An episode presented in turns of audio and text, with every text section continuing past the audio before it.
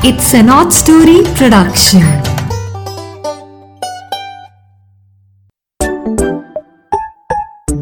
Hello दोस्तों तो आज नीरा की नैया में फिर से आपका स्वागत है आज ये नैया अपनी सैर पे निकली है और इसके हाथ में एक ऐसी मछली आई है जिसके पास कहानी है करिश्मा एक बहुत विद्वान बढ़िया कहानियाँ लिखने वाला लेखक था और शहर में वो रहता था।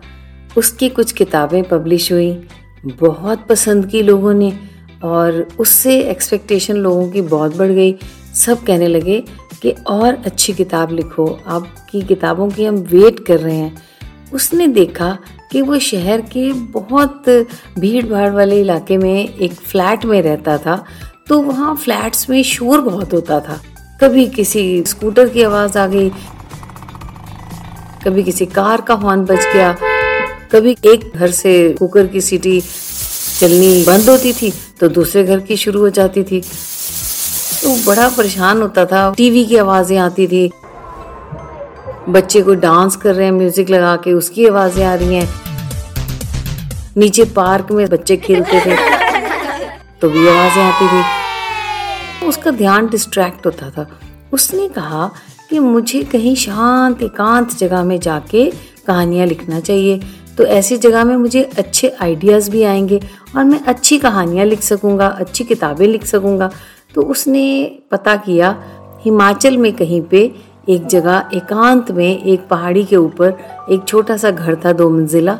उसे किसी ने वो घर दिखाया और कहा कि ये घर बहुत अच्छा है हम आपको ये घर अच्छे रेट पे भी दिलवा सकते हैं, ज़्यादा पैसे नहीं आपके लगेंगे। क्योंकि उसको ज़रूरत थी, उसने ज़्यादा पूछताछ नहीं की और जो बेचने वाला था, उसका उसने विश्वास कर लिया और सोचा कि चलो, मैं ये मकान ले लेता हूँ, जगह तो बड़ी शांत है। और उसने वो जगह ले ली। उसी गाँव में, पहाड़ी के नीचे एक दुकान थी तो वहाँ पे सब कुछ सामान मिलता था। वो उस दुकान पे गया और घर की ज़रूरत का जो सामान था, वो उसने सारा खरीदा।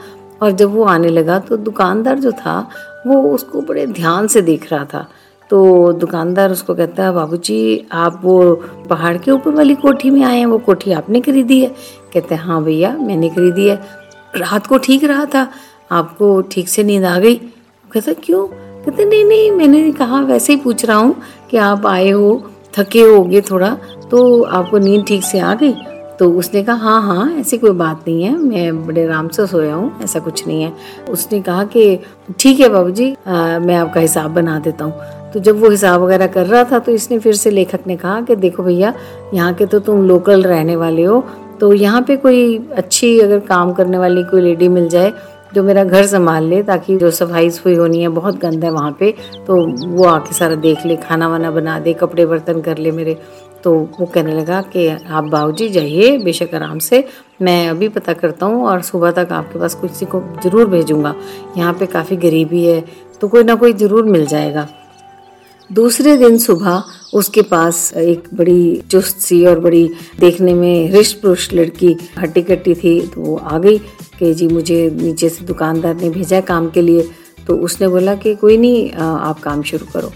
अब इस सारे में एक पीछे से बात थी जो कि लेखक को तो पता ही नहीं थी और वो लड़की बहुत भोली वाली थी, उसे भी ज़्यादा इस बात में ज्ञान नहीं था कि इस घर को सारे गाँव में भूतों वाली कोठी कहा जाता था। क्योंकि उस मकान में आज से 25 साल पहले एक बड़ा पूरा परिवार रहता था और वो एक बार तीर्थ यात्रा पे कहीं बाहर के किसी देश में गए। बाहर घूमने जब वो गए, वहाँ पे कुछ ऐसा हादसा हुआ उनके परिवार के साथ कि उनमें से कोई भी नहीं बचा और जिस हालत में वो कोठी को ताला मार के गए थे, उसी हालत में वो कोठी 25 साल से पड़ी हुई थी। किसी ने आके उसे खोला नहीं। और लोगों के मन में यही हो गया कि पता नहीं उनके परिवार के भूत इस कोठी में रहते हैं। और ऐसा हुआ भी कि आसपास के जितने भूत थे भी वो भी उन भूतों के पास आ गए। भूतों को पता था कि इस अब किसी ने आना ही नहीं। लोग डर गए हैं ये सुन के कि इस कोठी में तो भूत है। तो चलो फिर हम वहीं रहते हैं, अपनी कॉलोनी बना लेंगे। और हर कमरे में छोटे, बड़े, बूढ़े सब भूत थे और वो रहते थे। अब लेखक को बाय चांस किसी ने बताया ही नहीं था। तो इसलिए ये कोठी उसने खरीद ली। तो सबने सोचा कि देखो अब इनका तमाशा, इनको तो भूत बहुत सताएँगे। जो भी कोई राहगीर गलती से उस कोठी के पास जाया करता था, भूत जो थे अंदर से इतनी ज़ोर ज़ोर से शोर करते थे, दरवाजे, खिड़कियाँ बजाते थे, कभी कोई चेंज की आवाज़ें आती थी, कभी कोई ज़ोर ज़ोर से हंसने की आवाज़ें आती थी। भूत इतना कोराम मचाते थे कि कोई चोर भी नहीं घर में उस कोठी में गया था।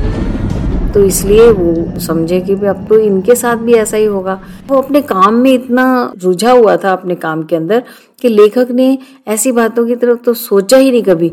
और वो फटाफट अपना नीचे के एक कमरे में टाइपराइटर लगा के, अपने को कंफर्टेबल टेबल चेयर रख के, वो अपना किताब टाइप करने लग गया जो उसने बनानी थी, किताब लिखनी थी। तो वो जो लड़की थी, वो जब आई, दंदनाती हुई सीढ़ियाँ चढ़ी, उसने ऊपर से सफाइयाँ शुरू की।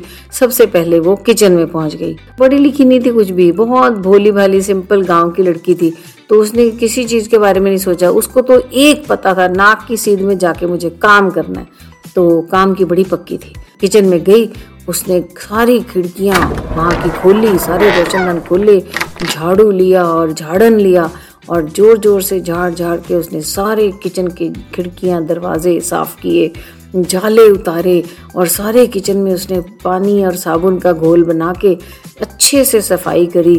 हर चीज़ धो दी स्लैब्स धो दी, किचन की अलमारियाँ धो दी शेल्फ्स धो दी तो जो भी थे बर्तन वर्तन सब उसने बढ़िया से चमकाए और जितने भूत किचन में रहते थे तोबा तोबा करके वो भागे बाहर। दूसरे कमरे में और जाके दूसरे भूतों को तंग करने लगे।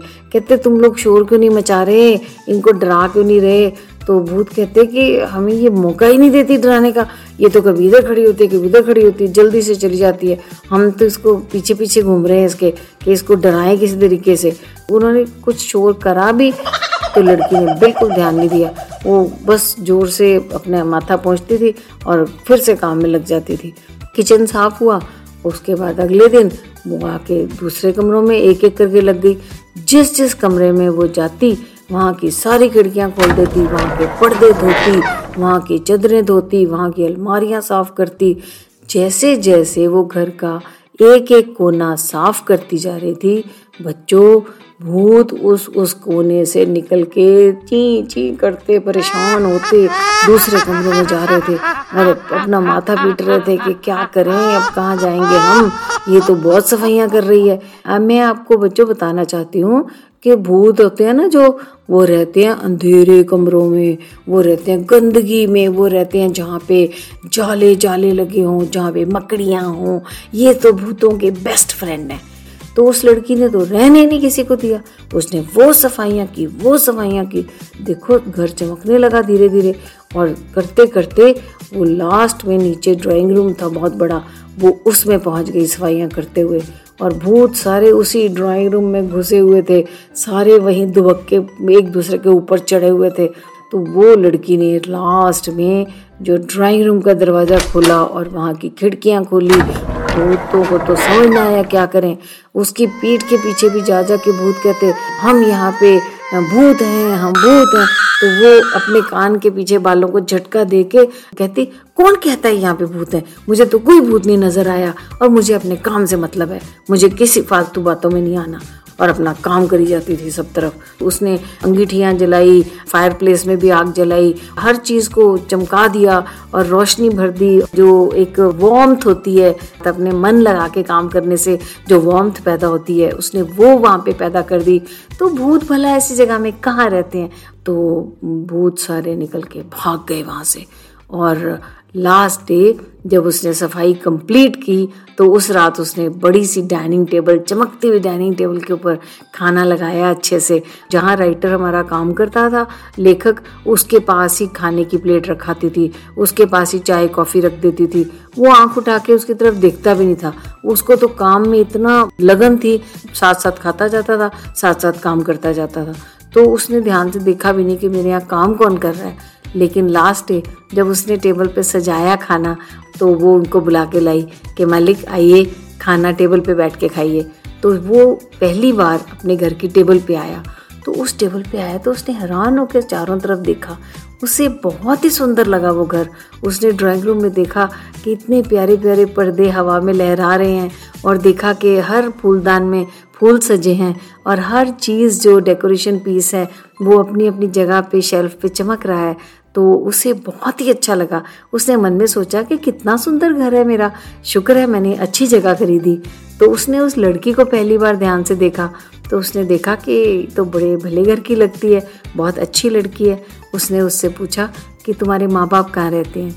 तो वो कहने लगी, नीचे गाँव में रहते हैं। तो वो कहने लगा, तुम्हें मैं छोड़ने जाऊँगा और फिर मैं तुम्हारे माँ बाप से भी मिलूँगा। फिर उसने उसी लड़की के माँ बाप से मिल के उस लड़की से उसने शादी कर ली। उसने कहा कि इससे बढ़िया वाइफ मुझे नहीं मिल सकती। मेरा घर बहुत संभाल के रखेगी। जो मेरे को इतना अच्छा खाना खिला रही है, मेरा मेरा ध्यान रख रही है। तो वहाँ पे बेटा बहुत से लोग फिर आने लग गए। स्पेशली उस शहर में, उस हिल स्टेशन में लोग आते थे वो कोठी देखने के लिए। कि जो पहले भूतों वाली कोठी हुआ करती थी, वो आज एक लेखक लॉज के नाम से जानी जाती है। और उस लेखक को बहुत बड़े बड़े ज्ञानपीठ अवार्ड भी मिले और उसको बहुत कुछ राइटिंग्स के ऊपर अवार्ड्स मिले जो कि ये बताते थे कि उसने कितना अच्छा वहाँ पे रह के काम किया। इस कहानी से बच्चों, हमें ये शिक्षा मिलती है, भूत एक्चुअली होते ही नहीं है। हम बच्चों को कहानियाँ ज़रूर सुनाते हैं क्योंकि बच्चों को हॉरर की बात करके मज़ा बड़ा आता है। लेकिन सच्चाई भी पता होनी चाहिए। तो बेसिकली बात क्या निकलती है कि यहाँ पे इस घर में गंदगी के भूत थे। जब गंदगी सारी हट गई तो वहाँ से भूत भी चले गए। तो आपने भी बच्चों अपने घर को साफ़ सुथरा रखना है और कभी भी किसी अंधेरे कोने को वैसा ही अंधेरा कोना नहीं बना रहने देना। वहाँ का भी सारा कचरा उठाना है, उसकी सफ़ाई करनी है। रोज़ के रोज़ घर में हर तरफ़ सफाइयाँ होनी चाहिए, जिससे कि हमारे हर कोने को हवा लगती रहे। हर कोने में कभी भी ऐसे मकड़ियाँ अपने जाले ना बनाएँ। तो इससे हम हमेशा खुश रहेंगे, स्वस्थ रहेंगे और मस्त रहेंगे। तो ऐसी कहानियाँ आप आगे भी सुनते रहेंगे। हम आपको लेके जाएँगे और नई कहानियाँ सुनाने नई सैर पर। तो आपका बहुत बहुत धन्यवाद। इसी तरह स्पॉटिफाई पे गाना पे और जियो सावन पे एप्पल पॉडकास्ट पे आप ये कहानियाँ सुनते रहिए। इनको एंजॉय करते रहिए।